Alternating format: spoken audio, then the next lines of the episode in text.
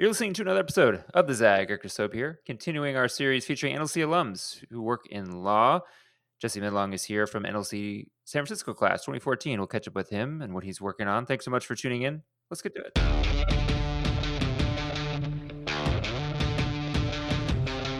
All right, Jesse, when you describe what you do, do you say you're a lawyer? Do you say you're a specific kind of lawyer? How do you usually describe what kind of work you do? Uh, thanks, Eric. I usually tell people um, I'm a sustainability lawyer and climate diplomat if I want to sound really fancy, but if I keep it short, it's just lawyer. And being where you are on the West Coast, and, and you know we're recording this on another day of extensive heat and heat waves and all these things, uh, climate and sustainability is, is top of mind. What kind of work do you do as it relates to where the future of our Earth is going? Um, well, I, I, do a lot of work that doesn't have to do with that, but the but I am increasingly doing as much as I can um, to focus on how to help businesses uh, meet the the the world's climate goals, in particular the goals under the Paris Agreement. But um, one one of my roles is as a climate diplomat for the country Georgia and the United Nations Framework Convention on Climate Change, where we've been representing them since uh, the 2012 Doha round. And um, and in the meantime, I also represent sometimes I represent NGOs who are working on um, innovative projects to uh, to create tradable carbon credits or help um, companies that trade on California's cap and trade market. It's really all over the place.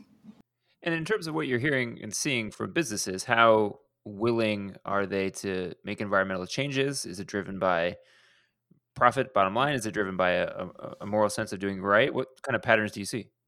I think right now, anyway, it's still largely driven by something that we can approximate as the, the bottom line. I think that there are um, there are increasing pressures from stakeholders beyond shareholders to do things that are right or moral in terms of, of the environment.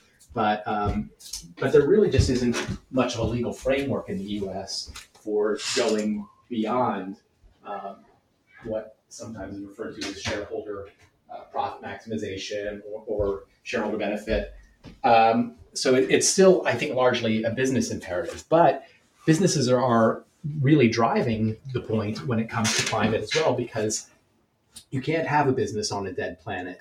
You can't have a business where all of your, your would-be clients are climate refugees. And increasingly, businesses are um, are unable to escape the externalities of their environmental impacts. So if you're like a, a, an investment firm like BlackRock and you've got a, a diversified portfolio, um, the externalities that one of your portfolio companies creates um, by polluting the environment or by by not taking climate uh, mitigation seriously can affect the the benef- the, the uh, value of your other holdings. And so it is still right now about profit, but I think um, you know you're seeing in, in the European Union and other places um, how it's increasingly becoming a legal framework, and I think the U.S.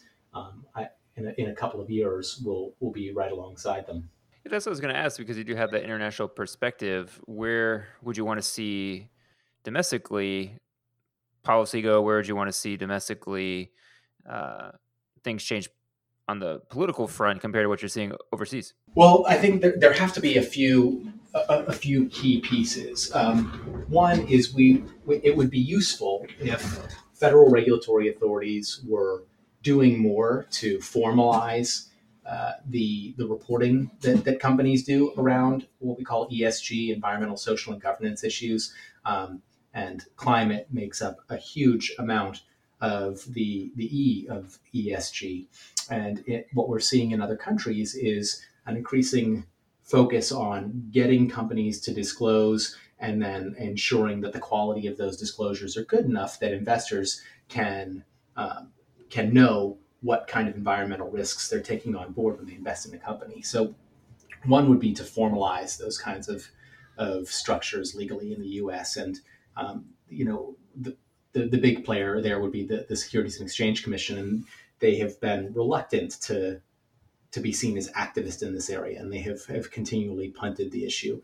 Um, the the second issue is about the evolution of our understanding of, of the concept of fiduciary duties, and so um, you know, there's this the traditional view that um, the purpose of a, of a business is to to or the that the purpose of business is just to make money for its owners is rooted in some ways in the idea that the, the management of the company owes a fiduciary duty, a duty of the highest good faith to the owners.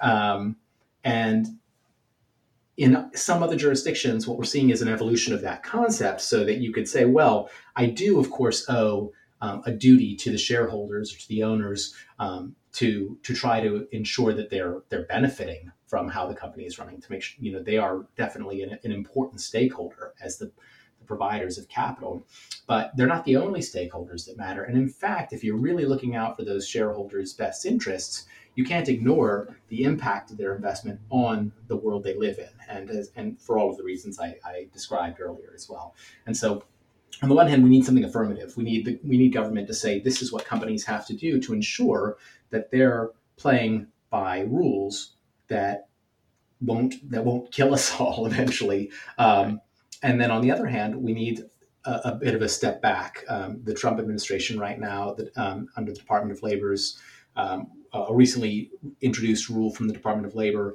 um, has made it a little bit riskier potentially for asset managers to um, to consider ESG factors when investing, um, and this was done by kind of bolstering the the traditional fiduciary duty model. Um, and we, it would be better if we could see government step back from that and see how courts and investors and some of the other big actors in capital markets um, work out the details of, of an evolving fiduciary duty. When we go back with Jesse, we'll talk a little bit more about the work that he's doing and where he sees the work going. Thanks so much for tuning in to this episode of The Zag. Be right back.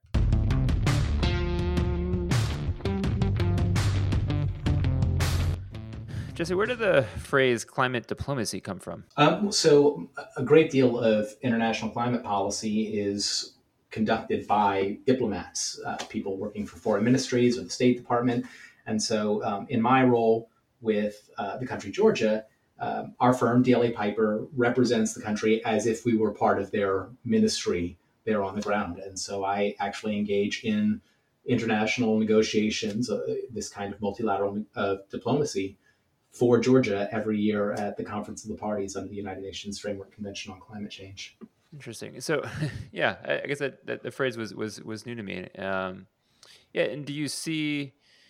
do you see that work expanding beyond kind of di- diplomats and diplomacy in the in the traditional sense? I guess I'm always asking, like, do we do you foresee like a, a, a Peace Corps just for for sort of climate work, or you know some sort of city year or AmeriCorps program that's focused just on environmental justice, or I guess even if we're talking like the Green New Deal, there's probably some facet that could be uh, considered, uh, you know, kind of public service jobs that would go with that. Yeah, what, what kind of future of work do you potentially see with climate?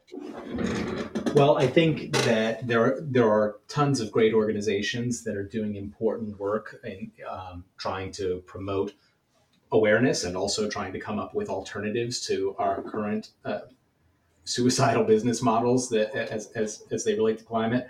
Um, but climate diplomacy itself is probably going to stay climate diplomacy. We've had the United Nations Framework Convention on Climate Change for um, over 20 years, and it's still alive and kicking. It's the process that gave us the, the Kyoto Protocol and the Paris Agreement. And although the the hope behind the Paris Agreement is that we're not going to keep having these continual iterations of of, um, of treaties that that are more or less effective. The, the hope is now that we'll we'll just be implementing the Paris Agreement, and that'll be the iterative cycle. And so I expect that to continue um, at the very least until 2028 and, and, and, and beyond that, unless we we come to the table in 2028 and see that um, we're just congratulating ourselves for all having solved climate change. Hey, last thing. In terms of political races you might be watching locally or in the state or even nationally as it relates to the issue of, of climate or maybe even just the work that you do, are there any things that we should be paying attention to as well? Certain races or certain propositions? Um, I think that there are there are too many to mention. Frankly, when it comes to the local level, there are there are important environmental policies being implemented at almost every level of politics. And so, when in California, we should always be paying attention to things like the, the California Coastal Commission. But um, I and I, at the risk of of seeming obvious, I just can't emphasize enough how important the presidential campaign right now is to the future of um, of climate change and to the, the, vital participation of the U.S. in that process. It is on November three we vote, and on November four the U.S. officially is withdrawn from the Paris Agreement. Mm-hmm. And so this election is a referendum on the decision to remove the United States, the world's largest per capita emitter, from the only universally binding uh, climate agreement that we've ever been able to reach outside of the Framework Convention itself. Well said. Listen, thanks so much for coming on. Thanks so much for the work that you're doing. And thanks everyone for listening to this episode of The Zag. Make sure to go to all the places you get your podcasts Apple, Google, SoundCloud, Spotify, Stitcher. Check out all the episodes we've been dropping the last week or so, featuring alums working in law and criminal justice and all sorts of ways they're bringing their progressive values to life. Make sure to catch those short and sweet episodes anywhere you get your podcasts. Until next time, we'll catch you soon.